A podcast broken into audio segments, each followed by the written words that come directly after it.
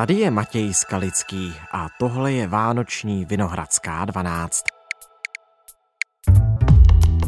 Diktátor Lukašenko, diktátor Putin. Oba dva nepřáteli skupiny Bělorusů, která se postavila hrozbě neosovětského impéria tím, že se chopila zbraní a vydala se na Ukrajinu. Skvělý námět na reportáž. Tu se psala americká novinářka oceněná Pulitzerovou cenou N. Applebaumová. Článek vydal magazín The Atlantic. Dnes je úterý 27. prosince. Je jednodušší svrhnout Lukašenka než Putina. Článek vydaný v časopisu The Atlantic napsala N. Applebaumová. Na ulicích tu neuvidíte žádné revoluční plakáty, planout ze zdí zářivě červenou a modrou, jako když George Orwell opouštěl Barcelonu, aby jel bojovat do španělské občanské války. Ani tu neuslyšíte reproduktory hrát revoluční písně celý den a dlouho do noci, jako Orwell v roce 1936. Místo toho jsou Bělorusové, kteří se připravují opustit Varšavu a přidat se k ukrajinské armádě, namačkaní ve sklepě jednoho domu na tiché, stromy lemované ulici. A vypadají spíš jako skupinka programátorů, kteří se balí na dlouhý výlet. Možná je to proto, že to skutečně jsou programátoři, nebo alespoň někteří z nich, kteří se sešli ve sklepě jednoho domu na tiché, stromy lemované ulici a balí se na dlouhý výlet. Konzervované potraviny, sušené salámy a pytlíky ořechů nebo rozinek jsou úhledně vyrovnané na podlaze vedle hromady batohů. Venku je zaparkováno několik SUV. Ta jim buď darovali polští a běloruští sympatizanti, nebo tu zůstala po jiných, kteří už na frontu odjeli.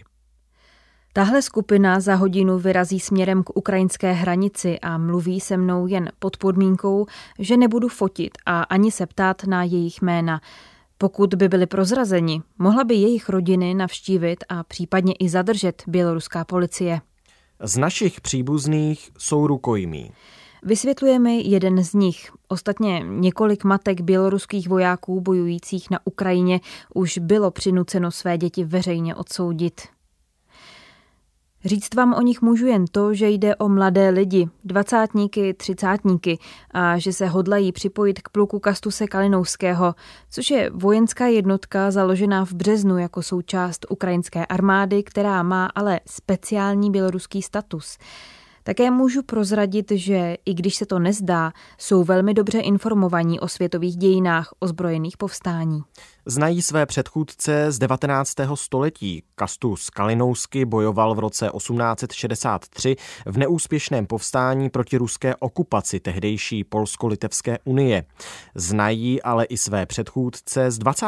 století, mezi které patří nejen Orwell, který bojoval ve Španělsku, ale také Josef Pilsudsky, polský generál, který bojoval v roce 1914 v rakouské armádě, protože doufal v osvobození Polska. Kalinousky byl sice popraven a Orvelova strana nakonec neuspěla, ale Pilsudsky se svou polskou legií dopochodoval až do Varšavy. V roce 1918 se stal vůdcem nezávislého Polska. Muži, kteří se sešli v tomhle sklepě, jedou na Ukrajinu jednak proto, že stejně jako Orwell ve Španělsku sympatizují s úsilím jiného státu o uchování demokracie a jednak proto, že stejně jako Pilsudsky v Polsku chtějí časem osvobodit Bělorusko od diktatury Alexandra Lukašenka, který je u moci už téměř tři desetiletí. Jejich naděje trochu zmírňuje realismus, přece jen míří na frontu jedné z nejbrutálnějších válek 21. století, ale dál je žene vpřed jejich zoufalý pocit, že všechny jiné možnosti, které by mohly vést k politické změně, už byly vyčerpány.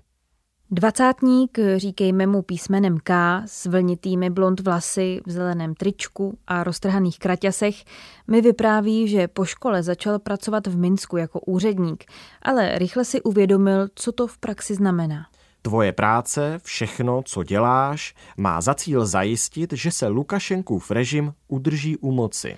Během série hromadných protestů po zmanipulovaných volbách v roce 2020, kterou všichni označují za revoluci, K s jedním kamarádem šířil letáky kritizující režim.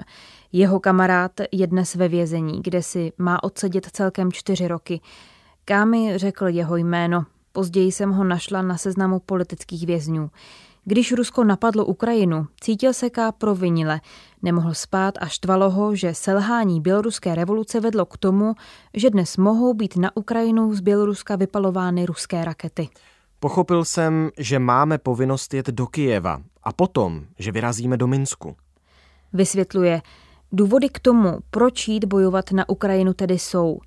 Naši revoluci jsme nedokončili, Neodstranili jsme Lukašenka, nezabránili jsme tomu, aby ruští vojáci překročili naše hranice a napadli Ukrajinu. Jeden z programátorů s dlouhými vlasy, já mu budu říkat R, mi řekl, že i on se účastnil demonstrací v roce 2020 a i on následně z Běloruska odjel. Domů se ale ještě jednou vrátil a to, co uviděl, ho šokovalo. Lidé přestali protestovat. Lidé nebojují. Tenhle život... A tím myslí život v diktatuře? Jim stačí. Jak můžou pokračovat, jako by se nic nedělo, jako by rakety nelétaly? Přijde mi to jako zlý sen. Většina z mužů, se kterými jsem mluvila, před sebou má i jiné možnosti. Kdyby chtěli, mohli by pohodlně žít mimo Bělorusko.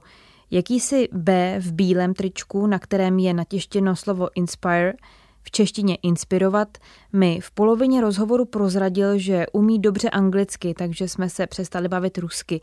Má v Americe rodinu a několikrát tam byl. San Francisco, Národní park Yosemite. Jeho snem bylo zažít, jak Woody Allen v New Yorku hraje jazz, ale když jeden večer do kafe Carlyle zašel, Ellen tam zrovna nebyl.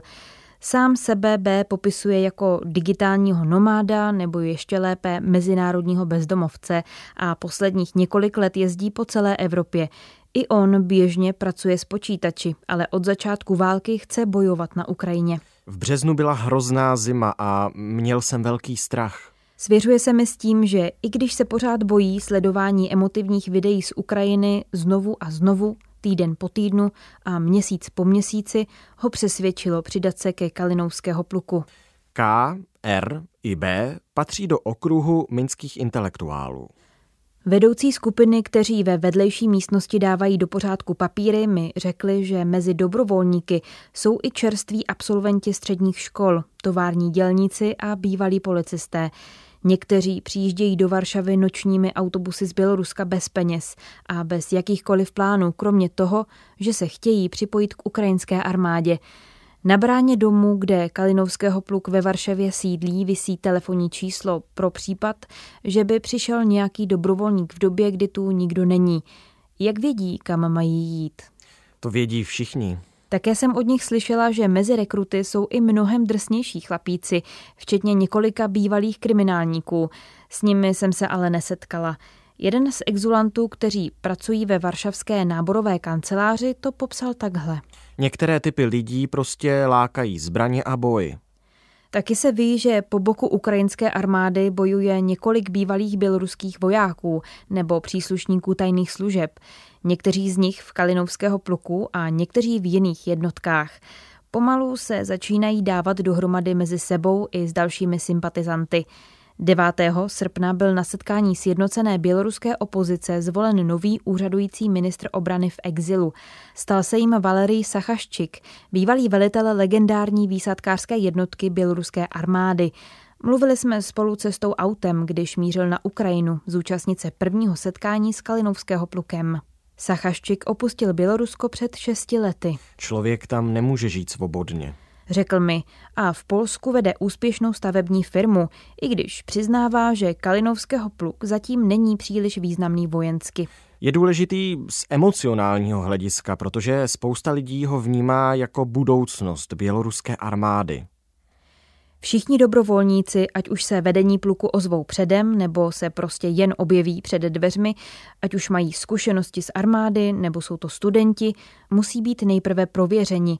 Pavel Kuchta, ředitel náborové kanceláře Kalinovského pluku ve Varšavě a jeden z nemnoha lidí, kteří se k pluku hlásí veřejně, mi popsal, že běloruští kyberpartizáni už se prolomili do většiny databází, které používá běloruská KGB a dokážou ověřit, jestli jsou uvedené informace o bydlišti, dosaženém vzdělání nebo odborné kvalifikaci pravdivé.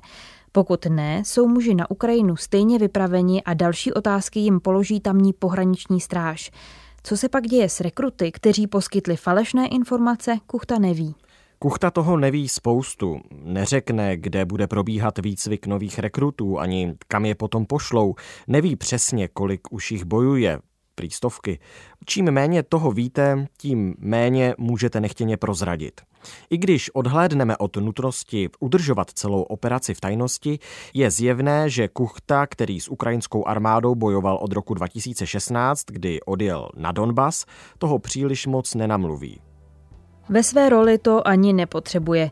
Zatímco mluvím s novými rekruty, několikrát vejde do místnosti, vezme si jejich pasy, ověří jména. Žádné inspirativní proslovy, žádné velké drama. Každý, kdo sem přijde, už se jednou rozhodl a přijal možné následky. Když odcházím, už se rekruti řadí na zahradě do zástupu.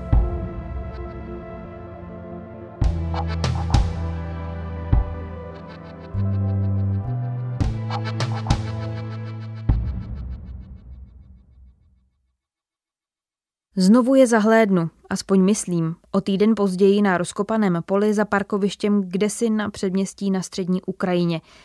Noví rekruti, možná včetně těch, které jsem potkala ve Varšavě, jsou oblečení do maskáčů, drží zbraně a s ohledem na mou přítomnost jim tváře zakrývají kukly.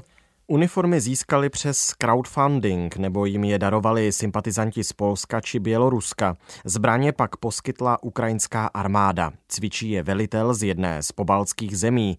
Toho si Bělorusové velmi váží, protože prošel několika kurzy NATO a oni se chtějí naučit bojovat jako vojáci aliance. Je jednou z mnoha ironií současné situace, že řada oponentů Putinova Ruska, od Baltu po Černé moře a až do střední Asie, má ruštinu jako společný jazyk, který jim umožňuje navzájem se dorozumět a dokonce vyučovat americkou vojenskou doktrínu. Na téhle návštěvě mě doprovází Rokaš, což je krycí jméno muže, který byl součástí různých hnutí usilujících o demokratické Bělorusko už od 90. let. Vysvětluje mi, že dnešní výcvik se zaměřuje na boj ve městě. V jiné dny cvičí na střelnici ukrajinské armády nebo trénují boji v zákopech. Právě proto je pole rozkopané. Časový harmonogram je velmi přísný. Ráno rozcvička, pak celý den výcvik, večer filmy nebo přednášky. Všichni žijí společně v ošuntělých ubikacích, které se nacházejí nedaleko odsud. Rokaš si ke mně o něco dřív přisedl v jednom nenápadném sklepním baru společně se třemi dalšími Bělorusy, spojenými buď s plukem nebo s běloruskou opozicí. Patří k jiné generaci než muži, kteří se teď cvičí v boji. Od roku 1994, kdy Lukašenko poprvé získal moc, pozorovali vzestup i pád mnoha různých opozičních hnutí a představitelů. Sledovali, jak se Lukašenkův režim postupně proměňuje z měkké autoritářské vlády bývalého ředitele zemědělského družstva v zákeřnou a násilnou autokracii, která mučí politické vězně a dovoluje ruské armádě ze svého území vystřelovat rakety na Ukrajinu. Dobře si pamatují na sovětský svaz a nestojí o to, aby se jejich země stala součástí nějaké neosovětské říše. Místo toho, jak jeden z nich říká, chtějí radikální změnu politického, právního i ekonomického systému a hluboké reformy celé společnosti, tak aby byly v Bělorusku zavedeny principy demokracie a právního státu. Nevěří ale, že by se aktuální režim vzdal bez boje. Jako všichni v postsovětském prostoru i Rokaš a ostatní četli Gina Sharpa, filozofa nenásilné revoluce a občanského aktivismu, který zemřel v roce 2018. Jeho myšlenky obdivují, ale mají za to, že v jejich situaci už se nedají použít. Nenásilí se v Bělorusku zkoušelo a nepomohlo to. Květiny a demonstrace nic nezměnily. Potvrzuje jeden z nich. Je na čase vyzkoušet něco jiného. Vyprávějí mi o nelegálních partizánských hnutích působících uvnitř Běloruska. Jedno z nich se jmenuje Létající čápy, která podle nich zaznamenala pár dílčích úspěchů, jako byl například útok dronem na minské sídlo Omon, což je běloruská pořádková policie. Také se jim prý daří tajně distribuovat tréninková videa, která lidem radí, jak se proti taktikám pořádkové policie bránit. Právo lidí na vzpouru je ospravedlněno tím, že všechny civilizované metody, jak situaci změnit, už byly vyčerpány. říká jeden z mužů. I tak ale byla ruská invaze na Ukrajinu přelomovým momentem, kvalitativně jiným typem hrozby, šokem a plivnutím do tváře. Pokud Ukrajina nezvítězí, budeme se muset s myšlenkou svobodného Běloruska rozloučit. Konstatuje další muž. Nejsou přitom prvními, kdo k tomuto závěru došli. Už na začátku války se skupina běloruských železničářů inspirovala příběhem svých krajenů, kteří na počátku 40. let vyhodili do vzduchu koleje a vlaková nádraží, aby zastavili postup nacistů na sovětský svaz a s pomocí kyberpartizánů provedli úspěšnou sabotáž několika ruských vlaků vezoucích vojáky a zásoby na frontu. Vysílali nesmyslné signály, přeházeli výhybky, schodili počítačový systém, poškodili stroje – na jednu skupinu sabotérů zaútočila policie, když se snažili zapálit stavědlo. Běloruský telegramový kanál Bělarusky Hajun pomáhal tím, že soustavně poskytoval anonymní zprávy o aktuálním pohybu vojáků a vybavení podél hranic, aby se Ukrajinci mohli lépe připravit. Tento kanál funguje dodnes a obránci severních hranic Ukrajiny jej velmi bedlivě sledují. Vojáky Kalinouského pluku motivuje přesvědčení, že běloruský režim je mnohem slabší, ale zároveň mnohem nebezpečnější, než se obecně soudí. Lukašenko je podle nich velmi neoblíbený. Jsou přesvědčeni, že má podporu jenom asi 10 až 20% obyvatel, a to převážně důchodců, byrokratů a zaměstnanců tajných služeb, kteří jsou v tragické ekonomické situaci země na státu existenčně závislí, což sám Lukašenko dobře ví. Lukašenko nemá žádnou ideologii, ale udělá cokoliv, aby si udržel moc. To znamená, že když ruský prezident Vladimir Putin vyhrožuje, že do Běloruska přesune jaderné zbraně, jako to udělal na konci června, měl by se svět mít na pozoru. Putin si nejspíš uvědomuje, jaké geopolitické následky by mělo první použití jaderných zbraní od roku 1945 a proto se mu chce patrně vyhnout. Ale je klidně možné, že Lukašenkovi by to bylo úplně jedno. Putin by také mohl běloruského prezidenta přinutit, aby na Ukrajinu poslal bojovat své vojáky. Takové rozhodnutí by ale mohlo mít nečekané následky. Kuchta, Rokaš i všichni ostatní tvrdí, že se na jejich pluk přímo obracejí vojáci a důstojníci běloruské armády, kteří se ptají, jak by se měli vzdát, pokud budou posláni přes hranice na Ukrajinu. Málomluvný Kuchta jim dává velmi jednoduchou radu. Složte zbraně a dejte ruce vzhůru.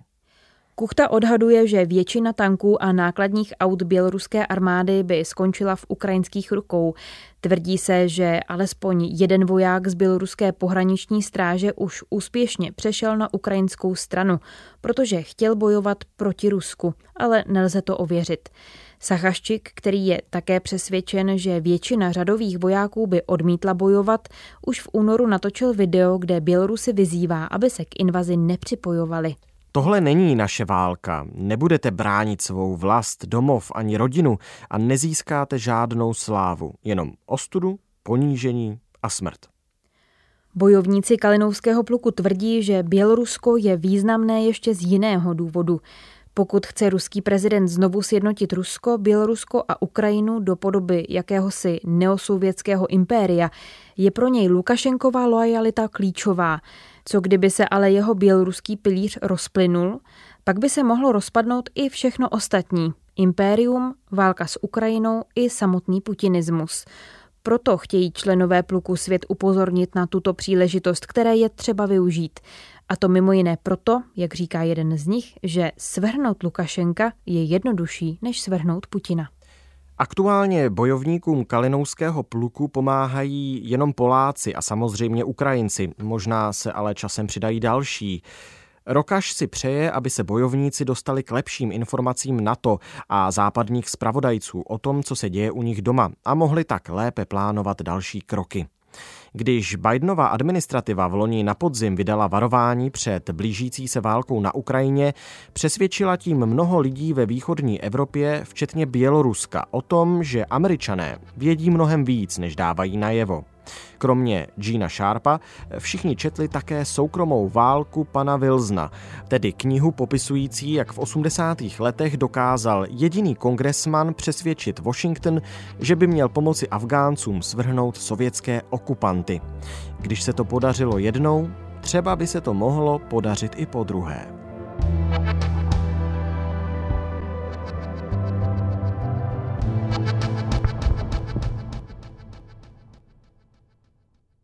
Než rozkopané ukrajinské pole opustím, chvilku ještě sleduji, jak rekruti cvičí.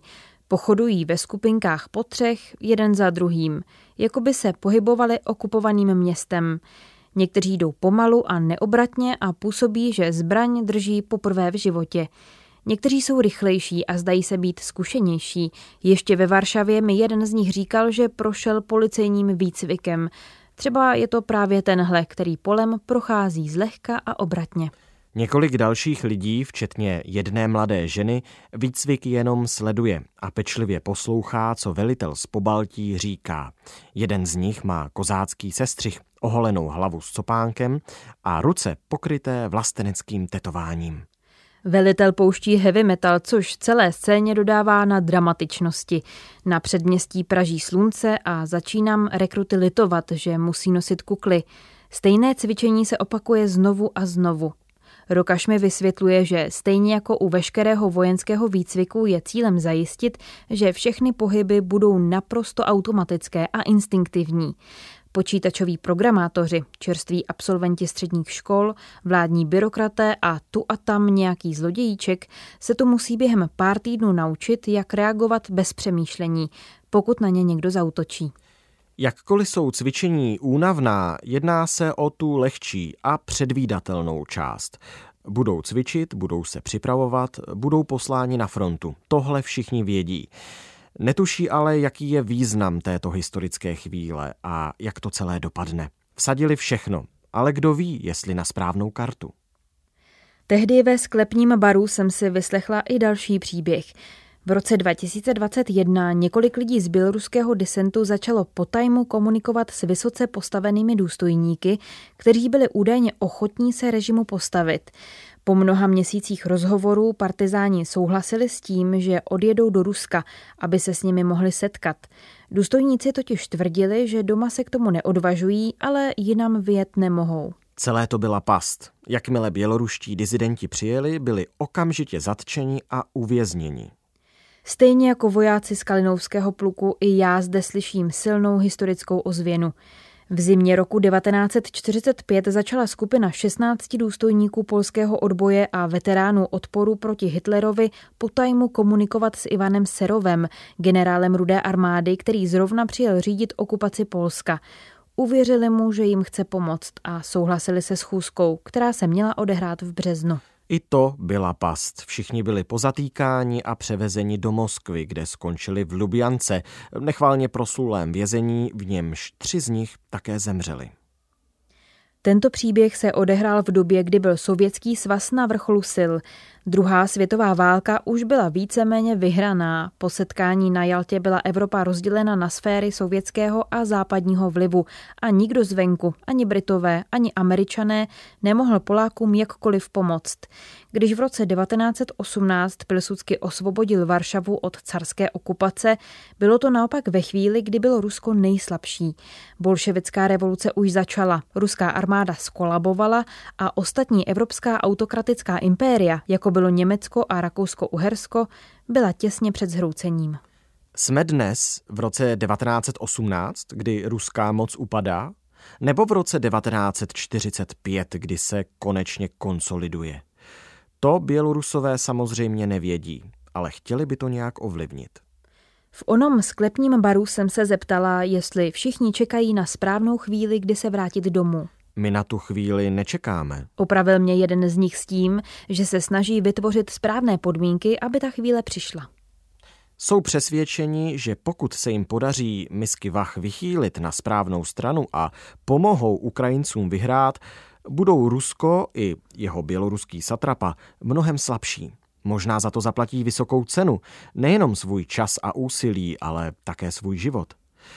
26. června zemřel v bitvě o Lysyčansk velitel jednoho z běloruských praporů. Ivanu Marčukovi, zvanému Brest, bylo 28 let. A zabiti, zraněni nebo zajati byli i mnozí další. Pokud ale nebudou bojovat, budou možná muset zaplatit jinak. Jestli Ukrajina prohraje a Rusko posílí, pak Bělorusko zůstane diktaturou a oni už se domů nikdy nevrátí. Ti z nás, kteří žijí ve šťastnějších zemích s lepší geografickou polohou, netuší, jaké je to vybírat mezi bojem a exilem ale lidé, kteří se potí na tomto poli, to vědí velmi dobře. Ještě ve Varšavě mi jeden z dobrovolníků řekl, že od té doby, co v roce 2020 opustil svou zem, se pořád jenom přesouvá z místa na místo a snaží se začít nový život, ale že domov se mu nikde najít nepodařilo. Jeho jediným domovem je Bělorusko, ale než se tam bude moct vrátit, musí pomoct jej změnit. Pořád jen utíkám, utíkám a utíkám. Chtěl bych s tím přestat.